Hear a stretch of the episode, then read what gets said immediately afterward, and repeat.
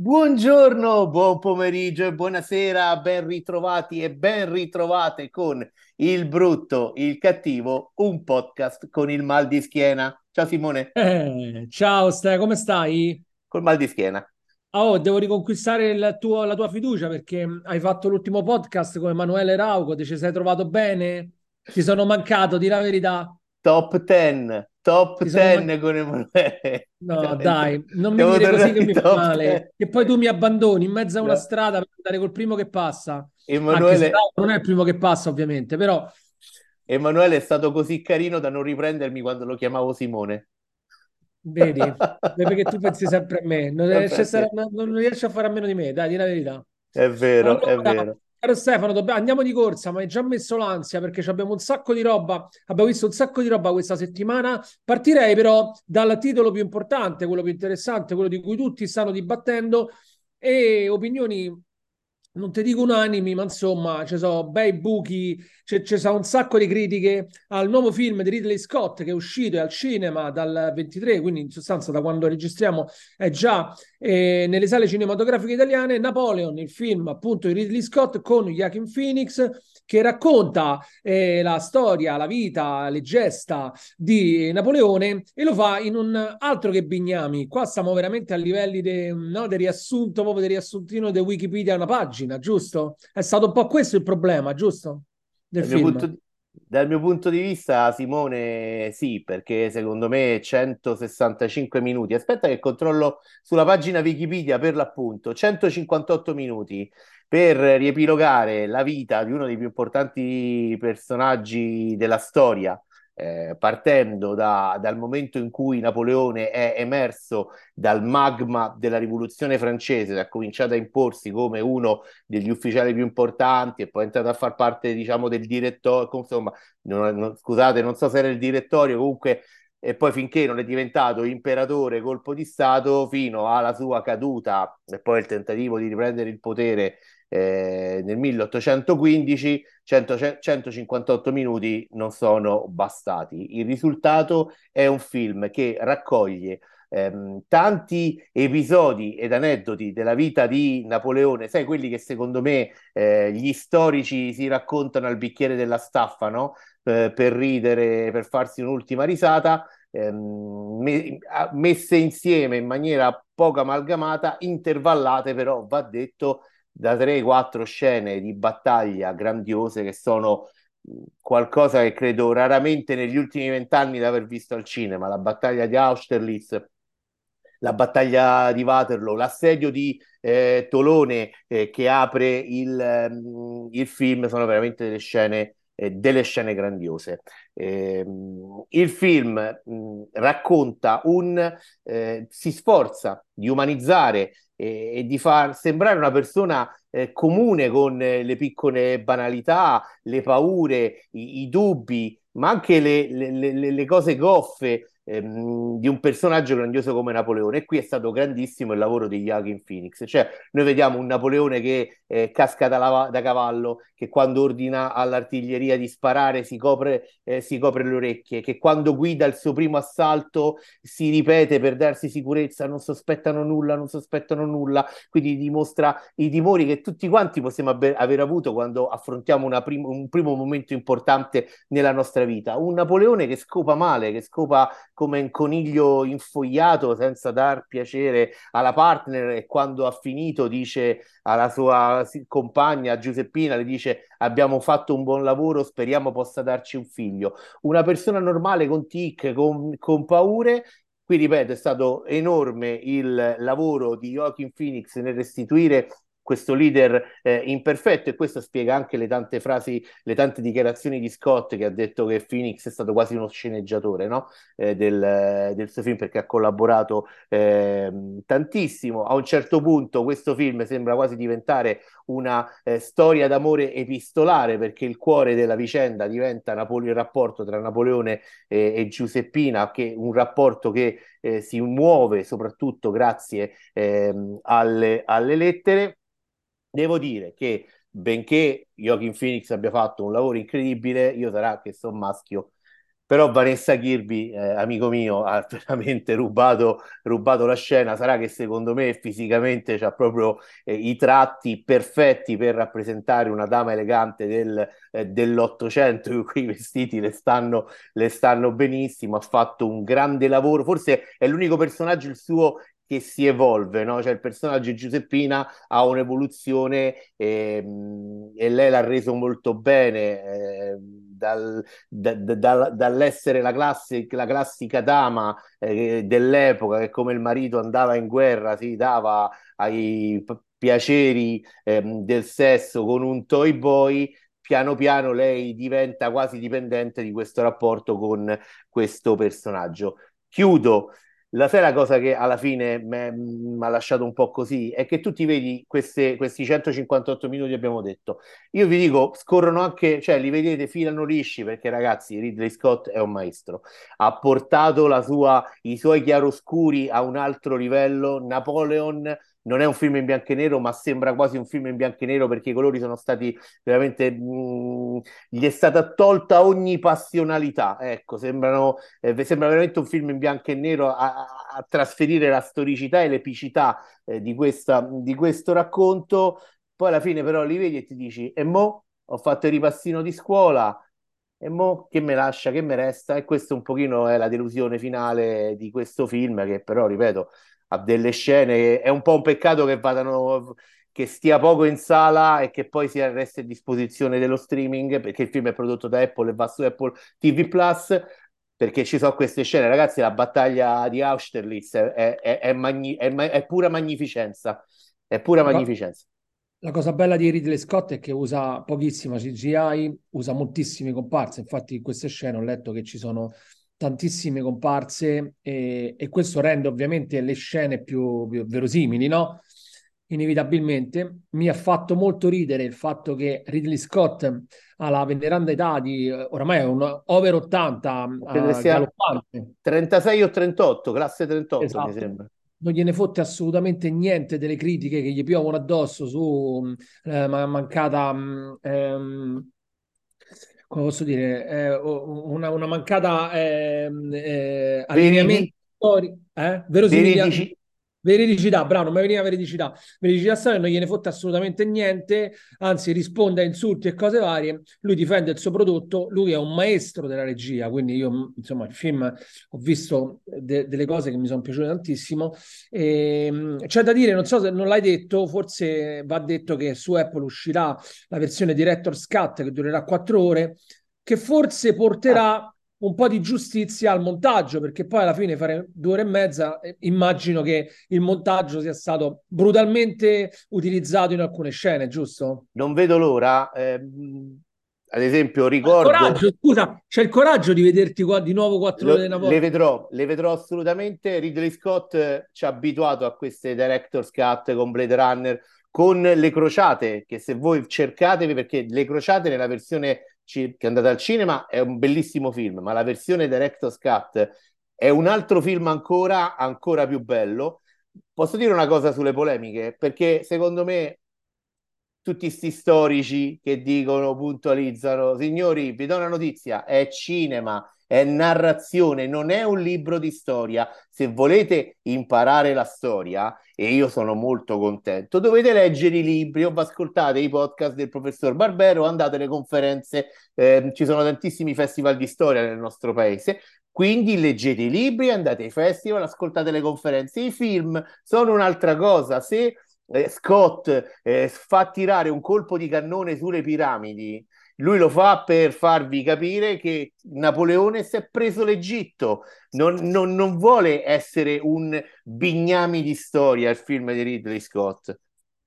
Fine della lezione. No, sai che palle. Esatto, oltretutto, sai che palle. Eh? E, e, niente, vabbè, quindi insomma ho letto delle recensioni varie in giro, insomma ci stava ad esempio il nostro amico eh, Massimo che raccontava in una recensione mh, mm, di questa eh, de, del fatto insomma che questo montaggio un po' frettoloso dovuto al fatto appunto di dover comprimere tutta la storia di Napoleone in due ore e mezza portava Napoleone all'esilio, eh, cioè, gli comunicano che dovrà andare in esilio e la scena successiva è lui che sta già in esilio oppure che lo, in, uh, riuscirà finalmente ad ottenere eh, la corona e, e, la scena successiva c'è già la corona in testa. Quindi diciamo c'è stato sai, un... Simone, a me è mancato questo.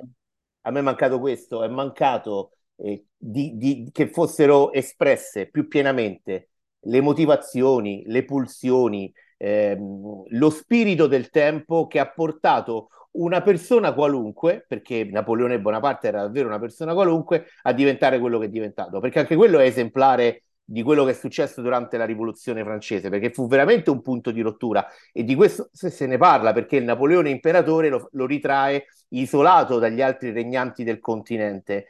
Però ecco, forse era più interessante far capire come da quel, l'ho chiamato prima, eh, magma incontrollato della rivoluzione francese è emersa questa figura da il massacro che è stato eh, il, tettore, il terrore, perché la rivoluzione francese è stato un massacro, emerge questa figura che è arrivata a dominare l'Europa e questo non è stato approfondito, ci ha raccontato un po' dei episodi che sono quelli che più o meno in base alle nostre letture e alle nostre passioni conoscono un pochino tutti de- del Napoleone, no? Quindi quello mi è mancato tanto. Dove vai? Simone è in viaggio, sembra una GoPro, una GoPro. Ah, mi, metto, mi metto sul divano. Allora, ehm, andiamo avanti perché il tempo stringe, abbiamo un sacco di roba da, da raccontare. E quindi, mh, vabbè, chiudiamo il capitolo Napoleon. Ehm, apriamo, eh, vado io perché mi sono visto Ehm, allora, eh, propo- propongo tre prodotti Prime, quindi è arrivato il bonifico. È arrivato il bonifico.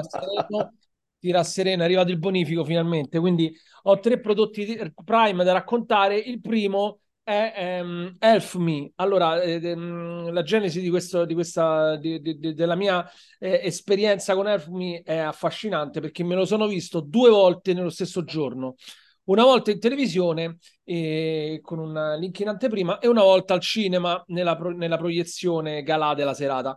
E, quindi me lo sono visto in tutte e due le versioni e mi ha fatto lo stesso effetto, quindi in realtà ve lo potete tranquillamente vedere in televisione, non cambia nulla. E uscirà il 24 sulle piattaforme, quindi quando uscirà la puntata sarà già disponibile sulla piattaforma di Prime ed è la, um, il film di Natale di, di, di Prime.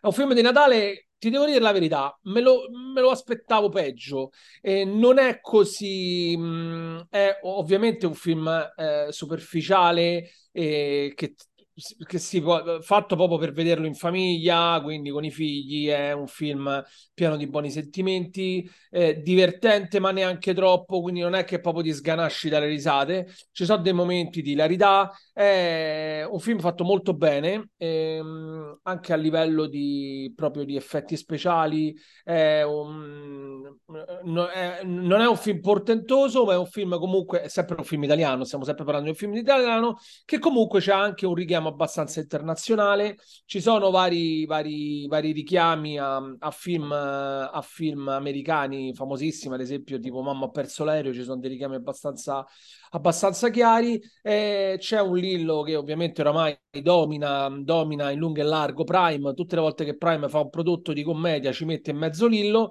Siamo contenti per lui, ovviamente, per, per, per, per, il suo, per la sua carriera. E c'è Anna Foglietta che è molto, che è molto brava. E, insomma, il cast è sicuramente, mh, sicuramente c'è anche eh, Claudio Santamaria che fa la parte del villain, un villain un po' particolare. È un film che se vi piace questo tipo di film di Natale da vedere insieme alla famiglia, eccetera, nel caldo della casa, è mm, sicuramente consigliato. Altrimenti, insomma, se ve lo perdete, non vi perdete niente di che, insomma, diciamocelo francamente. Però a me è divertito, insomma. Certo, vederlo due volte è stato un po' pesante, devo essere sincero, una volta sarebbe bastata, però quella volta mi ha divertito. Ma io nel cast leggo Gabriele Mainetti.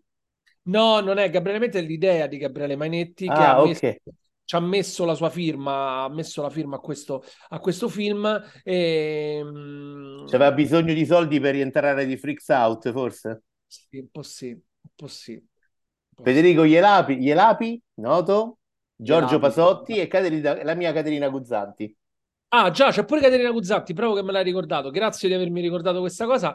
Caterina Guzzanti che fa la parte del capo ufficio del, um, dello smistamento dei lavori degli elfi, cioè gli elfi che devono star lì, devono inventare. La storia è questa, questo elfo inventore che ogni anno va da Babbo Natale e, um, e gli fa vedere le sue invenzioni, che secondo lui sono invenzioni, invenzioni rivoluzionarie, e in realtà poi eh, finiscono sempre in un disastro totale, fino a quando questo elfo inventore, eh, proprio a causa di una macchina che lui insomma aveva inventato, viene sparato come un pacco di, rag- di Natale nella casa di questo, di questo ragazzino, eh, Ielapi e qui comincia la storia di amicizia, il rapporto di amicizia fra questo bambino e Lillo, e che sarebbe appunto l'elfo inventore. C'è una scena in cui loro vanno in bicicletta. A un certo punto la bicicletta prende il volo e comincia a volare nel cielo con la luna in sottofondo, sullo sfondo. Cosa ti ricorda? Non lo so. A me mi ricorda qualcosa vagamente. Non riesco a focalizzare riesce a focalizzare, però c'è anche, ci sono dei richiami, ovviamente, quello che ti dicevo prima, chiari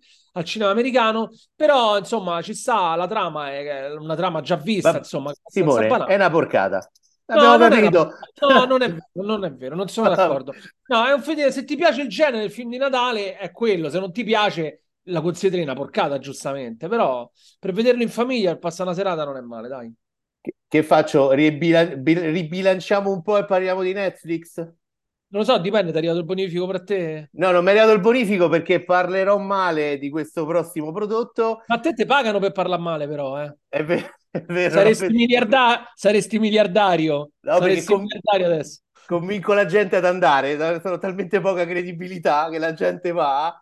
La corona di Netflix ha perso il gioiello. Parliamo di The Crown che è sbarcata il 16 novembre con la prima parte della sua ultima stagione, la sesta, quattro episodi, eh, tutti incentrati, si sapeva, sulla storia tra eh, Lady Diana e Dodi Al-Fayed e la loro tragica morte a Parigi. Perché dico che la corona ha perso il gioiello? Perché i primi risultati dello streaming diffusi da Netflix raccontano come a fronte di 107 milioni di ore di streaming ottenute nella prima settimana di disponibilità della quinta stagione, questa sesta stagione ha ottenuto 36 ore, milioni di ore di streaming, che è un terzo sostanzialmente del precedente.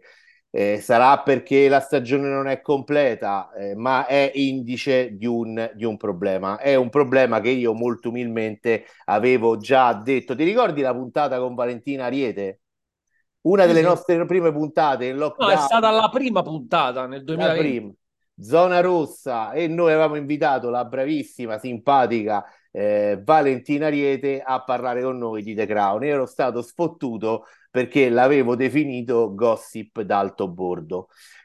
Al, che succede? Che mentre fino ad oggi The Crown ha raccontato fatti storici lontani nel tempo e per i quali c'era una certa ehm, curiosità ed erano anche un po' più storicizzati e quindi ci, si poteva inventare meno, ma lavorare di più sui fatti. Adesso siamo arrivati a materia viva, siamo arrivati a nervi scoperti della cultura popolare perché la morte di Lady Diana è stato un dramma collettivo, lo ricordiamo tutti, e quindi adesso la gente c'è fucili puntati. Il risultato di questi quattro episodi è stato vedere sostanzialmente una fiction eh, di fatti di cronaca che tutti conoscono con ehm, con una... Cioè, eh, guarda, a me la cosa che mi ha dato più fastidio è il non cercare di pestare i piedi, perché Lady Diana è diventata una principessa Disney che non dice una parolaccia alla perenne ricerca del suo miglioramento eh, interiore, col suo unico obiettivo nella vita che è essere una buona madre e stare vicina eh, ai suoi figli, quanto mi mancano i miei figli, quanto mi mancano i miei figli, vabbè, ma perché stai, stai persa su una barca nel Mediterraneo? Se ti mancano tanti tuoi figli, torna a casa e nessuno ti, mh, mm, ti obbliga. Mentre l'altra cosa che un pochino mi ha lasciato, come dire, eh, interdetto è questa beatificazione di Carlo che nel frattempo, mentre si stavano concludendo le riprese, è diventato Carlo III d'Inghilterra, che viene... Eh... Guarda, allora, la, la, cosa più clamorosa è questa, la serie è di Peter Morgan e noi lo sappiamo bene. Sappiamo benissimo che eh, nel scongelare la regina Elisabetta nei giorni immediatamente successivi eh, alla morte di Lady Diana, loro stavano ritirati a Balmoral, non parlavano, non dicevano niente, fu la pressione di Tony Blair eh, che convinse la regina a fare un discorso e a mostrare empatia verso il paese. E questa cosa fu raccontata benissimo da Peter Morgan, eh, che è Peter Morgan, nel film The Queen, quello con Helen Mirren. The Crown è scritta da Peter Morgan, ma qui in questa, eh, in, que, in, que, in, in questa The Crown il motore che spinge la regina e la famiglia reale a mettersi in linea con i sentimenti del paese, del paese è diventato Carlo. E a me sta cosa mi ha dato i nervi perché obiettivamente l'ho, mi è sembrata una leccata di Deretano, obiettivamente, una cosa inverosimile che non pensa nessuno in Inghilterra, tranne i fan sfegatati del nuovo re. E mi sono rotto le palle di vedere la storia del cervo. C'è un'altra volta il cervo, Simone, il cervo, eh, la metafora. Che palle, sto cervo, to buco, Peter Morgan. Basta, trova un'altra metafora. Oltretutto, anche qui, però vale il discorso fatto prima, c'è pure un piccolo falso storico perché il fatto raccontato non avviene il giorno in cui muore Diana, ma era avvenuto un, un anno prima. Però vabbè, ok, chi se ne frega. Che ti devo dire? Anche il Blair che c'è in questo, in questo The Crown, interpretato da Bertie Carvel, può solo allaccia i piedi al, ehm, al, Charlie, al Charlie Sheen, Michael Sheen, scusate, l'ho confuso un altro attore, al Michael Sheen che l'ha fatto in The, in The Queen e anche poi in I due presidenti. Sono veramente, vera... cioè io non sono deluso perché a me non mi è mai piaciuto The Crown, anche lì sono uno dei pochi che non ha Ah, un po' pe- manca a me, ma mi è piaciuto. Sono, mi, mi associo a quello che dici te. Può essere che ha perso un po' la sua verba, la sua spinta, eh, ha un po' rotto le scatole. Sto, questa serie TV, diciamo, non dovevano arrivare così vicino alla esatto. materia viva perché era Forse interessante. Sarebbe stato meglio fermarsi un pass- a fare un passetto prima, insomma, fermarsi un po' prima la stagione precedente. Perché di un personaggio così enorme come Elisabetta II, la gente era più interessata a sapere le cose vecchie. Oltretutto, Elisabetta II in quattro puntate si vedrà due minuti, eh? Imelda. Staunton è, è, il nome che apre i, i, titoli di testa, ma non si vede mai, è tutta su Elizabeth De Bighi che interpreta Diana e Dominic West che interpreta eh, Carlo, anche lì, scusa, dico sta cosa che ce l'ho qua, il più clamoroso miscasting della storia, perché Dominic West è un figo della Madonna e Carlo è brutto come la fame, quindi... Senti un po', ma questa è la sesta stagione? Sesta stagione, prima parte. Ok, allora... Il 14 dimmi... dicembre esce la seconda parte. Allora, se, la sai, ti faccio fare una riflessione inquietante per chiudere il discorso.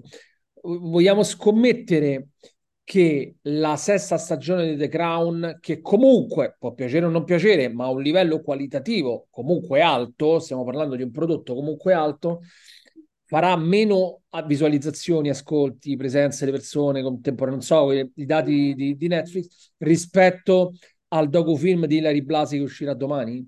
Cioè domani che uscirà il 24? È probabile. Eh? È... Inquieta, mi inquieta molto questa cosa. Ci riflettevo mentre tornavo a casa prima della puntata e dicevo, guarda te che, sarà, che andrà così, vedrai. Saranno tutti lì a vedersi Unica, che questo docufilm, mi pare, Unica si chiama, non mi ricordo, di Hilary eh sì, Blasi. proprio Unica, ma me già sta cosa farà, mi fa pensare. E farà più ascolti di The Crown sesta stagione. Quindi a livello di qualità andremo un po' a scendere, secondo me, anche culturale. Non mi far Comunque, parlare no, di questa cosa, non, mi, non, me ne far parlare, mi escono delle no, cose. No, non volevo entrare nel discorso, ne affronteremo in un'altra puntata. E, um, ci sarà tempo per parlare e insultare. Allora, um, invece, non mi fai parlare di. Io non riesco ad arrivare al terzo film Prime, mi fai perdere i soldi, io te lo dico. Vai, vai, io sto zitto. Eh, tu sei veramente il peggio del peggio, sei invidioso soprattutto. Allora, ehm, volevo parlare di Demeter, il risveglio di Dracula, l'ultimo viaggio, The Last Voyage of, of, Dracula, dicono quelli bravi e quelli che sanno l'inglese. In realtà in Italia si chiama Il risveglio di Dracula. Allora, è una pellicola, anche questa, che è uscita su Prime Video, è già disponibile, è un adattamento del settimo romanzo di Bram Stoker dedicato a Dracula, appunto, del 1897 e racconta la storia dei membri della ciurma di questa, na- di questa nave Demeter che aveva a bordo proprio Dracula, che loro inconsapevoli stavano portando il Re delle Tenebre dalla Romania fino all'Inghilterra e farlo sbarcare all'Inghilterra a caccia di sangue fresco. È una storia quindi ambientata ovviamente in uno spazio molto angusto perché tutta la trama si svolge all'interno di una nave. È un film che a me è piaciuto. E, um, mi è piaciuto soprattutto per il, um, il cast che secondo me ha recitato benissimo e, e mi è piaciuta anche il, um, allora, il, l'atmosfera che è riuscito a, a, a creare, a generare.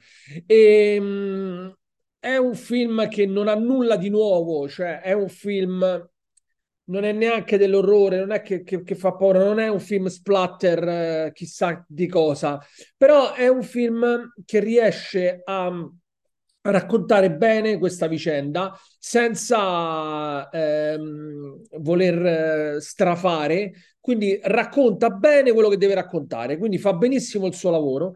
Il cast è, è molto, molto figo perché insomma ha cominciato da Liam Cunningham, ad esempio, ci sta che l'avete conosciuto nella serie Il Trono di Spade, che ha fatto Davos Seward, eh, ma ci sta anche eh, bravissimo David Dos, Dos Malkian, che avete visto in Suicide Squad, me lo ricordo in Suicide Squad, che era uno di dei supereroi della Suicide Squad e mh, mm, ci sta Corey Hawkins che è la, il, il, protagonista del, del, film che poi alla fine è colui che sfiderà Dracula e quindi è un racconto eh, molto, fatto molto bene, raccontato bene. Ci sono delle scene che ovviamente ricordo, ad esempio, quando il, um, il tizio che viene infettato da Dracula eh, rompe una porta e la rompe a capocciate, manca l'ascia, ma alla fine lui la rompe a capocciate, si forma una fessura e lui entra dentro guardando il ragazzino. E quello pare c'è un altro a proposito della, della, della puntata, citazioni. Questa insomma è una citazione chiara di Shining. Quindi diciamo, c'ha delle citazioni che abbiamo già visto nel film, in film ben più importanti,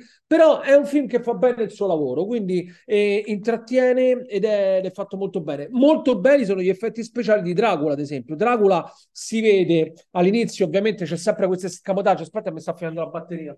Eh, c'è sempre questo escamotage di far vedere il, il, mostro in penombra così si vede e non si vede ma in realtà eh, c'è un attore dentro non è fatto in CGI c'è proprio un attore dentro e, ehm, ed è fatto bene, mi è piaciuto molto anche proprio come esteticamente come, come appare nel, nel, film. Certo che però si sa già come va a finire, nel senso che nel, nel senso a me stiamo proprio a grattare non il fondo del barile, cioè siamo sì, guardati sì, per sì, terra. Per carità, siamo d'accordo. L'adattamento del settimo capitolo di un libro che conoscono cani e porci oramai. Sì, sì, sì. Però ti ripeto, ero partito molto scettico, forse le mie aspettative erano molto basse, quindi era facile superare le, quello che mi aspettavo, però a me non mi è dispiaciuto, me lo so visto volentieri. Non mi hai detto che c'è un po' d'Italia in questo film perché i costumi sono stati firmati da eh, Carlo Poggioli, eh, che è un costumista italiano, teatrale italiano, che ha fatto i costumi, leggo da Wikipedia, di Ritorno a Colmonte di Van Helsing film de merda del 2004 di Stephen Sommers, uno dei film peggiori della storia. E I fratelli Grimm e l'incantevole strega di Terry Gilliam e altre cose. Ha collaborato anche con Sorrentino. Ok, la smetto. Finiamo il marchettone a Prime. Dato il bonifico pure lui, dato il bonifico. Dato il bonifico di Carlo Poggioli. Fidarlo. Dicevi? Eh, ultimo marchettone a Prime? Ah, anch'io, quindi tutto io faccio oggi. Ah, beh, eh, io ho finito. Napoleon, io... capito? Ah. Allora, ultimo marchettone a Prime, riusciamo a farlo perché, perché bello, sono contento. È il migliore dei mondi che è il film. C'è, allora, noi dicevamo sempre no, che c'è sta Lillo presente in tutte le commedie dei Prime. In realtà, no, perché Lillo si smezza il lavoro nelle commedie Prime con Maccio Capatonda, che è un altro che è sempre presente, sempre più presente dentro Prime, dentro i progetti Prime italiani. E Il Migliore dei Mondi è un film, mh, mm, oggi, faccio, oggi, faccio, il buono e mi dispiace, però è la verità, perché mi è piaciuto pure questo. Allora, io qua ero partito veramente male, cioè ho detto qua sarà sicuramente una puttanata clamorosa. Invece il film è, ma mi ha sorpreso perché Maccio Capatonda mi ha recitato in un modo diverso, cioè non alla Maccio, c'è Maccio, però è un modo molto più delicato, molto più educato, non so come spiegarti, in un modo proprio più attoriale, cioè è stato proprio più attore qua. E, ehm, sempre eh, tenendo l'idea insomma che Maccio Capatonda sia un attore ma non è che è un attore eh, eh, come posso dire da 10 e lode ecco sempre, ehm, bisogna sempre tarare Però diciamo ehm, l'associazione Maccio Capatonda attore qua ha più senso rispetto ad altri prodotti precedenti. È un film eh, che parte da un'idea secondo me molto, molto um, ori- originale, cioè no, originale no, però divertente che è appunto quella di un tizio che vive la sua vita in funzione della tecnologia, quindi eh, fa una vita cadenzata, ha la macchina che lo porta col navigatore da casa al lavoro, e, mh, mm, si, si, si, sega la mattina con Pornhub eh, prima di andare, prima di uscire di casa, e c'ha mh, mm, Alexa che gli alza le serrande, che gli accende il termosifone, e conosce le donne su, su, sull'applicazione Mm, su queste applicazioni che si fanno per mazza quanto so vecchio, non ne so manco una, ma ti rendi conto? Tinder.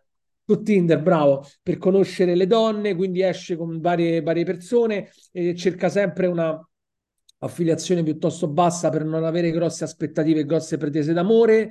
E quindi improvvisamente lui va a dormire e va in un sotterraneo, gli portano un modem da sistemare, va in un sotterraneo per provare a, a sistemarlo, riesce da questo sgabuzzino e si ritrova in un mondo in cui, in un mondo parallelo in cui non c'è più la tecnologia, quindi in sostanza si ritorna, cioè non è che non c'è più la tecnologia, si ritorna agli anni 80, quindi alla tecnologia degli anni 80, quindi il modem 56k col bip prima prima di collegarsi a internet con i floppy disk e quindi ehm, si ritrova in un mondo che per lui è una, cosa, è una cosa senza senso. Ad esempio, tipo, che ne so, le persone che per parcheggiare devono chiedere a uno che li aiuta e dice venga signore, venga ancora, può ancora venire, può ancora venire perché le macchine non hanno ancora i sensori. Oppure lui si perde parte da casa per andare al lavoro, non ha più il navigatore e si ritrova al mare perché perde completamente la bussola, non sa come, non conosce le strade. Quindi è un film che ti porta uh, ad una situazione, eh, mo- situazioni paradossali molto divertenti in cui ovviamente uno come Maccio Capatonda ci sguazza e quindi il film non è, non è suo, non è sua regia, però è interpretato da lui, ovviamente è un film di Maccio, cioè Maccio è il sovrano incontrastato di questo film, a me mi ha divertito divertito molto. Ma quindi possiamo dire che è una sorta di ritorno al futuro? Ritorno al futuro, bravo, esatto, esatto. Ma esatto. Secondo me, allora mi colpisce questa nuova fase del, della, di, Maccio, di Maccio Capatonda. Eh, ho letto con film ben più complesso di quel che vuole apparire, di come hanno anche hanno cercato di vendercelo, o sbaglio? Hanno cercato di, di, vendercelo con una critica ai social, ai like, al fatto che le views che ti, ti creano ansia, che ti creano una, uno stile di vita non sano, però poi alla fine è intrattenimento, insomma, dai, quindi è tutto molto poi che, che me lo dice Prime, sta cosa, capito? Mi sembra un po' ridicolo, sinceramente.